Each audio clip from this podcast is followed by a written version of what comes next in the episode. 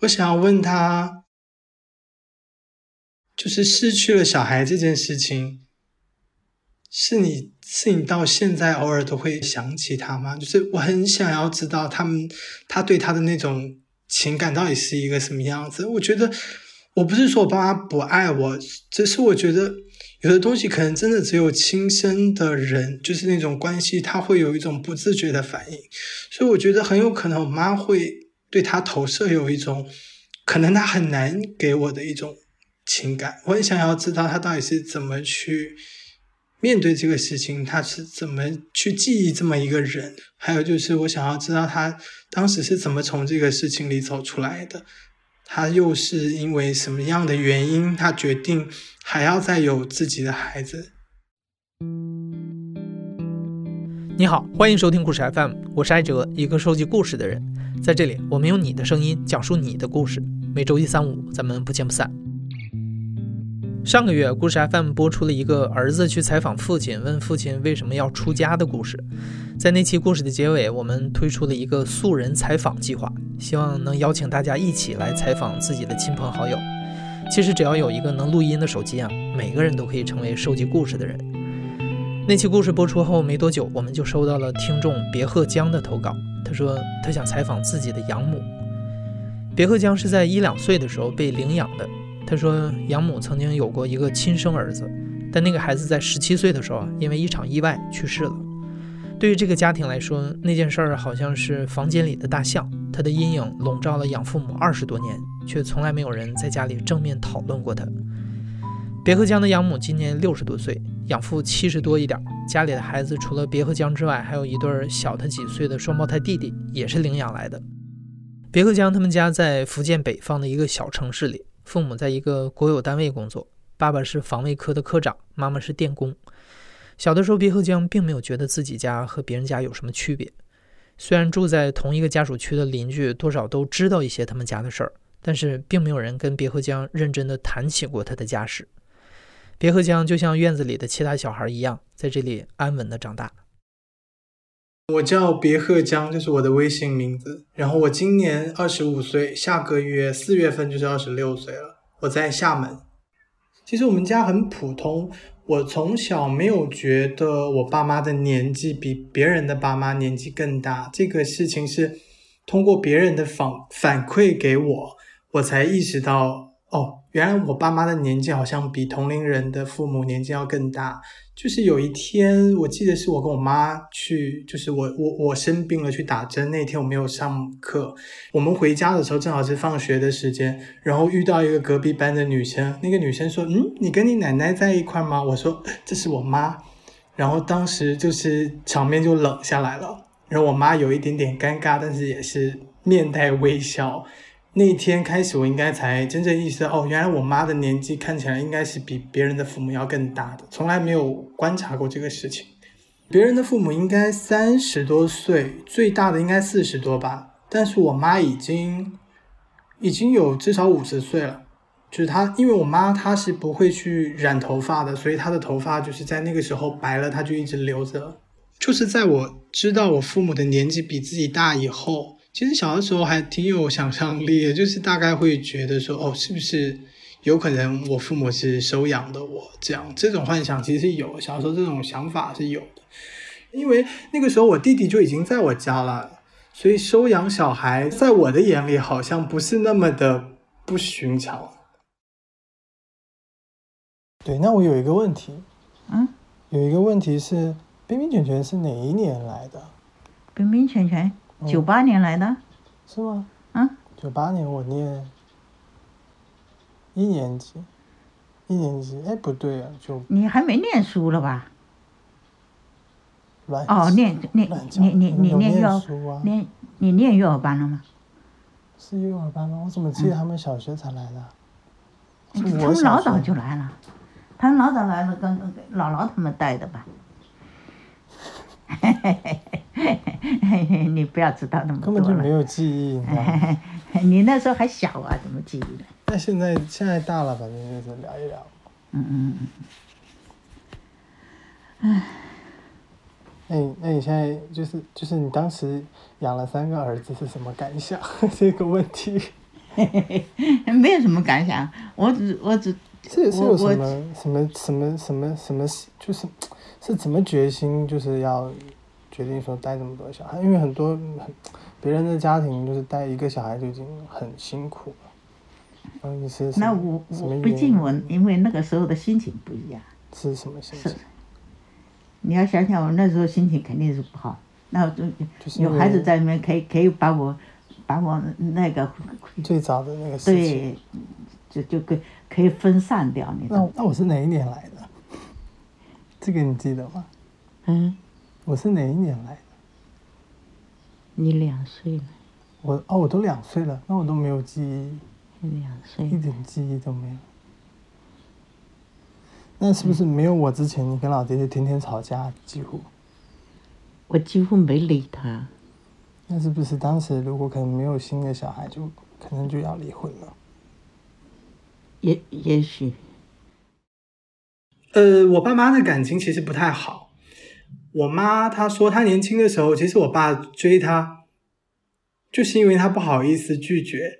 我爸追了她几次以后，他就可能买了两张电影票，他就觉得啊，你已经就是破费了，实在是不好意思。之后他可能不好拒绝，两个人就在一起了。我妈是一个这样的人，对我妈是一个这样的人，她一直，她一方面很羡慕其他的女性，就是可能打扮的漂漂亮亮，因为我妈的体型她是属于有一点点就是微胖的一个体型，他可能有一点不太自信，他很羡慕别人能说会道，然后打扮的漂漂亮亮。他在这方面可能欠缺一些，还有就是他讲话的方面也会比其他的阿姨会弱一些，所以他比较喜欢笑，就是别人说什么他就嗯哈哈，对对对，这样笑。对，他是一个这样的人。我记得小的时候，不是以前姥姥还住在上面的时候吗？嗯，我不是有你来了，大家都爱你啊，没有哪一个不爱你啊。嗯姥姥姨婆、舅舅舅母都爱你啊。这姥姥答应叫他带来的，把你带来的，你知道吗？我说那既然把你带来了，我就要爱你了，就是这样子。刚开始可能是没有转过弯来，刚开始的。刚开始 是刚开始是因为毕竟在那个那一下子转不哪里那么快转过来，就是心情还没有办法转换过来。对。那后来我自己心情慢慢的会放松一点了，那可才才那个说起来是，我自己也知道，可是我自己没有调整好啊，毕竟那时候是刚刚没多久啊，你懂吗？嗯，没没两年哦。没来没有两年就没多久的事情啊，他是年底的事情，你是年初的事情啊。三年级的时候去同学家做客，然后当时他的舅妈也在他家，他舅妈看到我以后就很惊讶，说：“哦，这个人是谁谁谁。”我就，嗯，我当时其实心里有点好奇，为什么他会知道我。然后第二天到学校的时候，跟同学交流到，那个同学跟我说：“你知道吗？我舅妈说你哥哥跟他是同班同学。”我当时就，嗯，我哥哥，我就想说我没有哥哥吧。然后回去我就问姥姥，因为我那个时候跟姥姥是住在一起的，我说好像有一个哥哥。当时我姥姥没有太在意这个事情，但她过了几天以后，她跟我讲，他说你确实是有一个哥哥，但他现在不在了。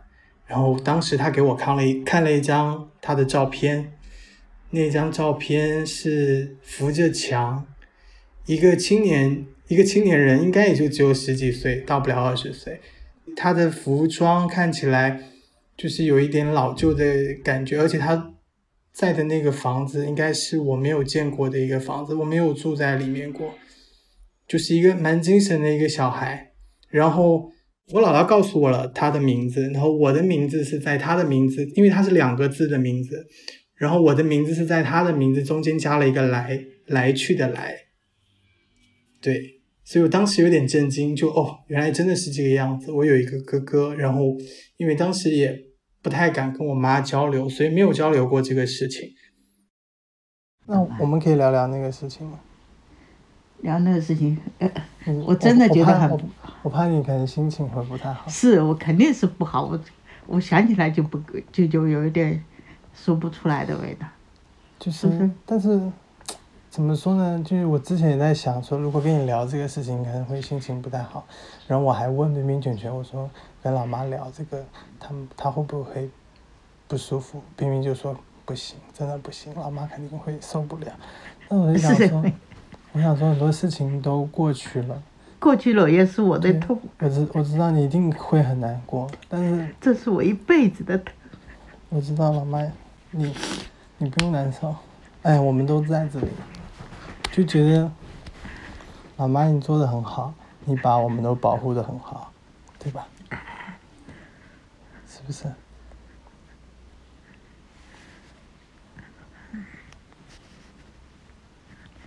我们我都把你们都都是真心对待你们，没有一点一定的，就是我们，因为我因为我当时就是被问到这个问题，就是有的人可能就小的时候，有的阿姨会，哎，不是阿姨，就是有的同学可能知道这个事情，就会问说，你会不会好奇你的爸妈在哪里？我好像从来没想过这个事情，因为我出生在这边，我就是这个家庭嘛，所以从来没有想过那些事情。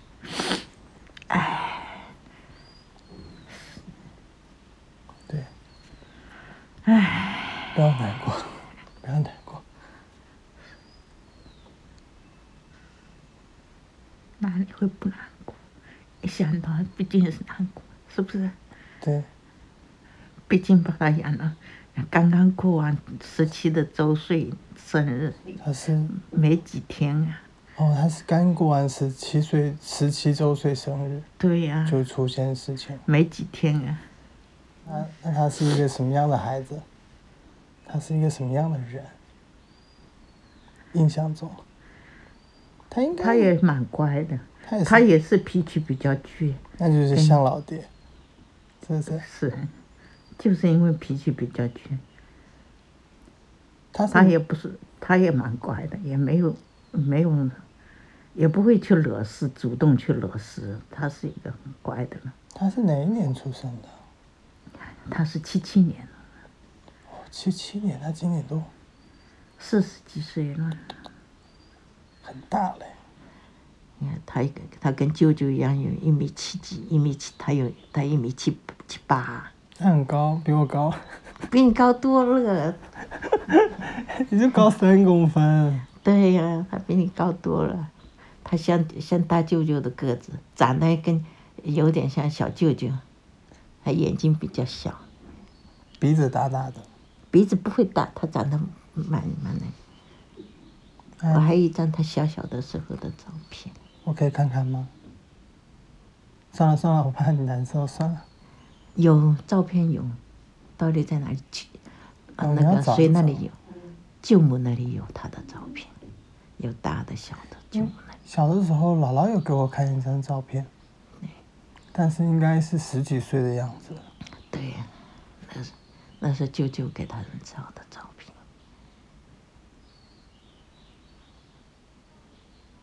蛮帅的，所以说他眼睛比较小的。很精神的一个对，一个男生。嗯，那他那个事情是发生在哪一年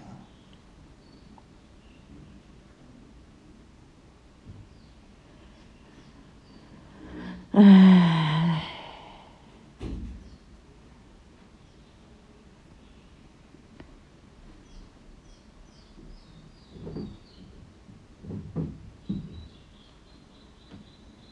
九六年嘛，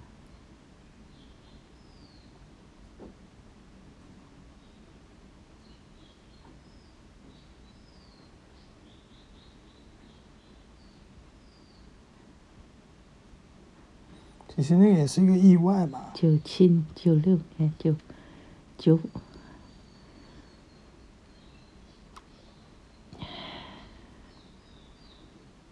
哎呀，我也不知道啊，哦我都没敢去回忆那事情，我也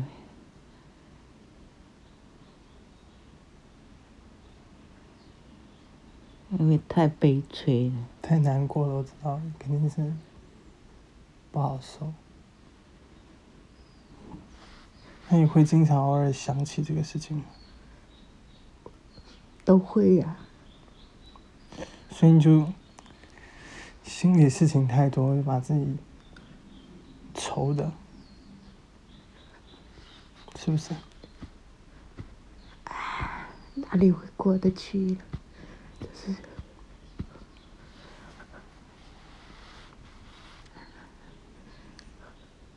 而且你要想想那个时候，他从小是姥姥带大的，我在姥姥面前又不能哭，也不能多讲话，又把姥姥死，已经给姥姥的打击都已经够大了。他对姥姥非常好，你懂吗？他对姥姥很好，你跟姥姥很亲，姥姥天天带着他。对呀，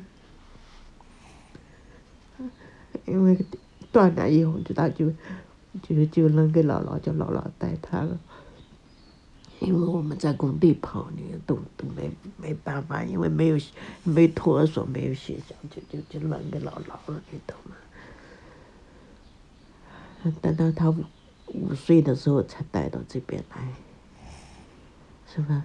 在那三三四年当三年当中都是老到带。断奶了以后，一直到五岁姥姥在照顾他。对呀、那到这边来以后就就就没多久，后来就叫他上课了。他也是提早上课的，他也是他也是五岁就念一年级了。你也是五岁念一年级，他也是五岁念一年级。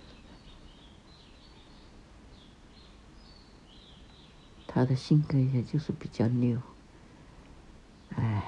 话也不多嘛。还可以，就是你比较拗一点的。他生气，他跟我们生气的时候，就是他不会，他不会跟我们是那个，他会自己他他自他会自他就是自己虐待自己，他变得自虐，所以我更心疼。说起来就是这样，想起来就很心疼，就在这里。他如果跟我们吵吵闹闹的，也许我还不会那么心疼的。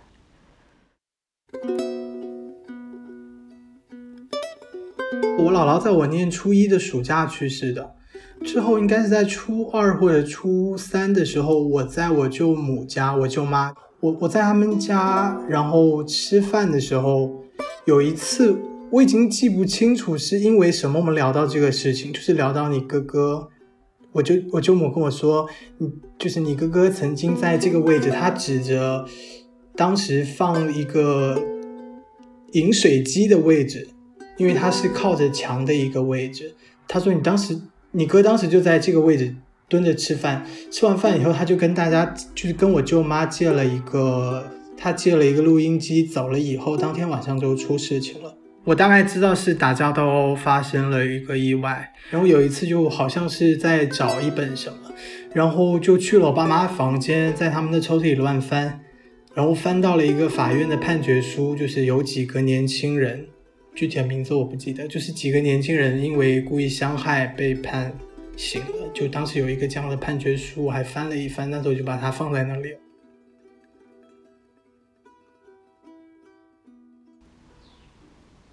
因为话讲回来，我们哪有空去管他读书？我们自己都没读多少书，每天除了给他吃饱饭就在那里。那当时，唉。我们也没话讲回来，那时候也没有抓紧他去读书，都由着他。那时候如果抓紧一点读书，可能也会好一点。可是七八十年代应该那种，那时候能考一个中专就已经很好了。对呀、啊，就是抓小孩念书这方面好像没有那么没有现在这么紧那个，所以没办法的，所以都一直觉得愧对他，就是在这里。所以你们一直在身边，我就一直念。你早一点出去，我都一直一天到晚都心疼的要命。唉，说白了，我总觉得你暖一点比较好。因为他就是因为太硬了，所以他自己吃亏了，你懂吗？他如果不去替人家出头，不去保护人家，他就不会走，哦，他是为了别人，所以因为他当时是他可能是有一个同学，啊、是是是是是那个，本来跟这边都没有关系了，那他可能同学就因为这舅舅家里有音响，有那个舅母有那个家的收音机还是什么？有那个有有那个最早人家都没有的，他舅舅买了那种那个那个音乐播放器。对，他有可以可以可以可以有那个唱麦霸的那个，然后给你唱歌的，对。那他嗯同学就讲了，他家有，那老师讲你去借来以后，他就到那边去去去那个了，到学校去了，就在八中这边学是联。欢会一类的活动是吗？是他们学校有安排，本来他都跟他没搭嘎了，我们更用不着去，他也就是因为同学的关系，同学的学校要搞这个，对，后来去借给别人。对，就一起到学校去了。那那个时候是宝贝呀、哪里会，是不是呢？嗯那就跟那就跟去了，跟去了。那后来打架本来不是他的事情，是别人的事情，他拦住不让人家去打架，那就被人家一闷棍就打下脑袋了。棍子打到脑袋。对，当时的情况很严重？打了脑袋他就不会说话了吧？就就就就就昏过去以后，就一直都没有开，就没有再开过口了吧？就是走他也没有再开口了吧？他就没就等于没有苏醒过来嘛。他走之前我还交代他，我说你要早点回来。他说他答应的好，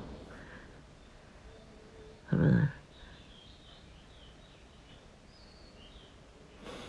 所以就是，他算起来还是一个乖的孩子，不是不乖的孩子。他就是太讲义气了，被被人家被人家害了。他对人家好，人家没有对他好，人家都知道躲，他不知道躲。那所以说，你如你暖一点，我就我还更放心，你懂吗？就是这个道理。所以所以那个事情你也没有去恨那些，恨有什么用呢？恨了他也走了，但是会看到他们那那一瞬间，我还是心里面很很生气，很对，很。很讨厌，很那个。但是我就是说不理人家就是了，我不可能再跟你好，这是肯定的了，是不是？我只不能把你当做陌路人而已。我毕竟我养了那么大，我们自己舍不得吃，舍不得什么，都为了孩子把孩子养起来。要是你们这样子一下子就把他就带走了，唉我不是养到一两岁、三四岁，是十七岁，等于十八岁了，十七周岁的成年人了过了，对呀、你就这样子一棍子把我就打了。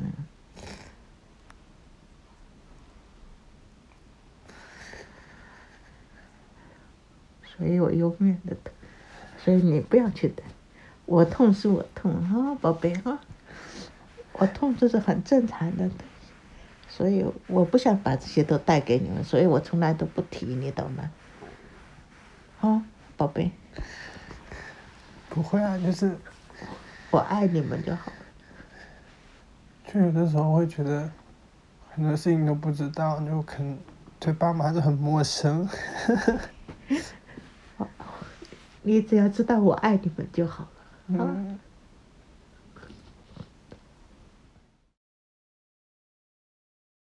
他们曾经有一个小孩，然后那个应该是我妈特别，因为毕竟是她自己的孩子，所以我觉得这个孩子他失去了，他一定是特别难过，因为他的性格是特别特别感性的一个人，他很感性，我相信他应该在那段时间很长一段时间，他都没有办法从这个事情里走出来。我觉得我小的时候还是一个挺悲观的人，就是我大概知道了这件事情以后，我就觉得，嗯，确实是很多事情可能并不是像表面上看起来这么简单，就是它可能背后都会有一些事情存在吧。就是可能很多的人看起来很普通，但是背后可能都会有一些不太好跟别人交流的事情。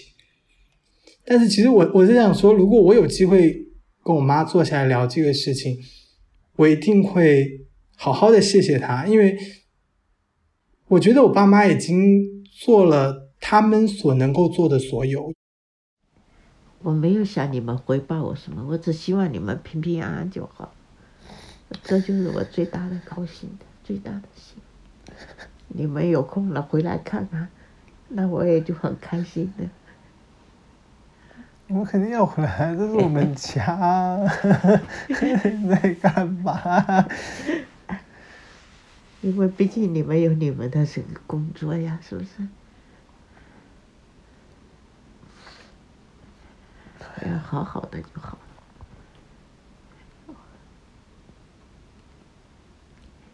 在外面不管有吃亏了有干嘛了，想叨一叨就跟挂挂电话叨一叨，好。好，一定的。因为还有我在，我那我可以当你们的 出气筒。等到我不在的时候，我就没办法了，只有你们靠你们自己了。你们自己三兄弟能好好的，比什么都好。讲不出话了，你爱。哎，我也不知道我哪一天这个东西是不是，因为我。我能陪你们一天，我就就高兴一天，就是这样子。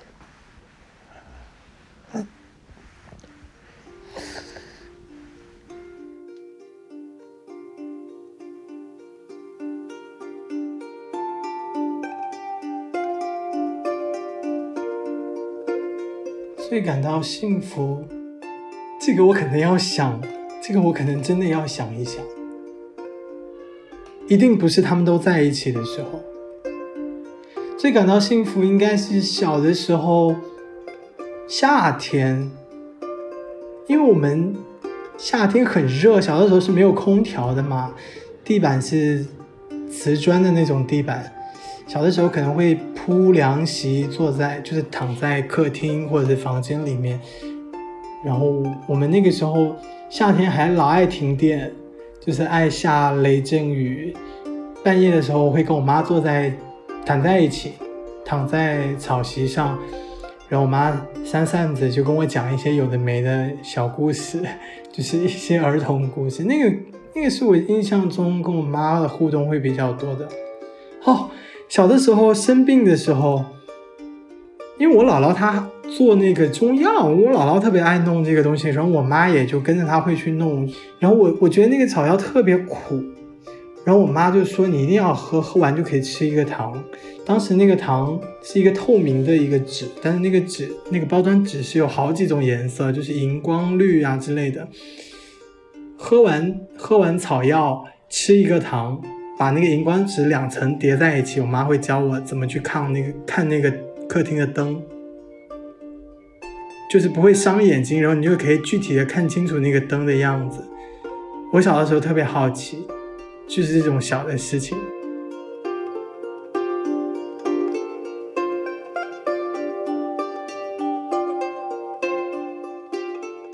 也是基本的愿望，也是奢侈的愿望。平安吗？当然了，任何人都希望平安，但是这个平安是多好难的事情呢？你说是不是？是。唉，平安。是。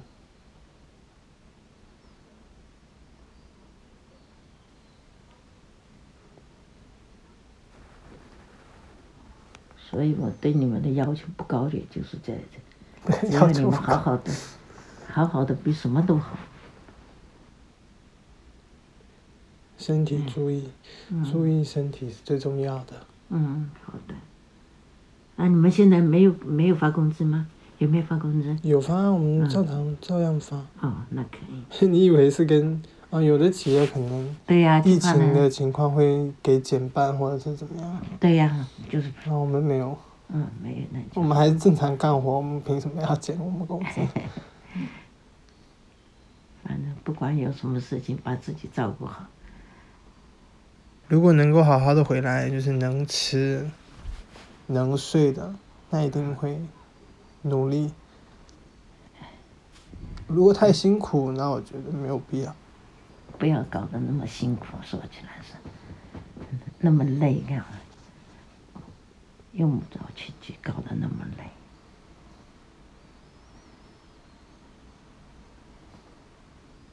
反正看你们长大了，我我也就开心了。现在就是希望你们能够自己成个家。现在你是最大的，你能成个家。他们书读出来以后，自己就成一个家，就个人的。虽说你们都是一个，每一个人都是自己的个个体啊。你们有你们的观点，有你们的，但在父母眼里，我们都还是小孩，是吗？是，嘿嘿嘿嘿，那肯定是，再大也是孩子，再大也是我们的宝贝，啊，嗯，哎，两点钟喽，啊，那两点你要走了吗？没走啊，我要洗澡啊。那去洗吧，嗯，来讲讲。嗯，，好好的宝贝哈。好啊。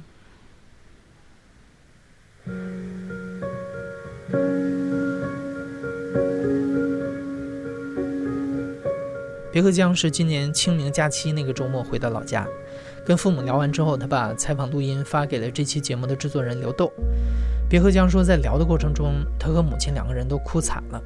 刘豆问他聊完之后有什么感受，别克江说，小的时候觉得父母是两个严肃的大人，除了吃什么穿什么，很少再有交流。虽然是朝夕相处的家人，但反而互相了解的很少。现在别克江慢慢长大了，有了更多想要了解父母的欲望。童年里那些朦胧的轮廓开始变得更加完整和清晰。对，我昨天还跟我一个朋友在聊天，他说你为什么突然间想要在一个平台上面聊一个这样的事情？我刚才讲说，其实如果没有这个节目的话，我觉得这个问题我可能一直都没有办法跟我妈聊，我会觉得好像缺少了一个动机，因为我爸妈不善于表达，我妈可能现在会比以前要更会表达一些。我跟我爸一年可以不通电话的。完全不通电话，但是我会跟我妈通电话。我每一次回家，我都会觉得他们更老了一些，因为我小的时候从来没有觉得我妈的身形，因为她在跟其他阿姨比起来，她确实是略微的魁梧一些。但是我今年我就觉得我妈整个人变得小小的。他送我下楼那天还下雨，他说你到了要给我挂电话，因为现在是疫情期间嘛，其实挺严挺严重的。就是他说你口罩要戴好，你到了要给我挂电话。然后我们就在那个我们的那个小区楼下那个门洞里，我说你不用送我了，下雨了。他说好。然后他小小的，突然间觉得他好小啊，整个人特别小。然后他的样子看起来就是要哭了。他他要哭的时候，他的下嘴唇就是会抖。就是那种样子，然后我我不想我不想看，因为我我看了以后我会很难受，我会我会在整个路上都心情特别不好，所以我说我说你快上去吧，太冷了。我说我走了，我说我到了再给你挂电话。我当时是觉得，嗯，我妈真的年纪大了，我觉得如果我可以不在公司上班，就是我可以自由职业的话，我想想要留在爸妈身边。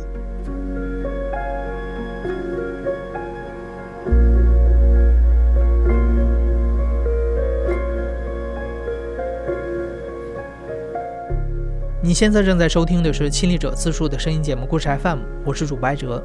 本期节目由刘豆制作，声音设计孙泽宇。听完今天的故事之后啊，如果你也想采访亲人或者朋友的一段经历，和他发生对话，你可以到故事 FM 的微信公众号菜单栏里点击“故事征集”按钮，在那里有一个表单，你可以简单描述一下想聊的是什么故事，我们看到之后会尽快的联系你，教你如何去录音和采访。期待你的故事。感谢你的收听，咱们下期再见。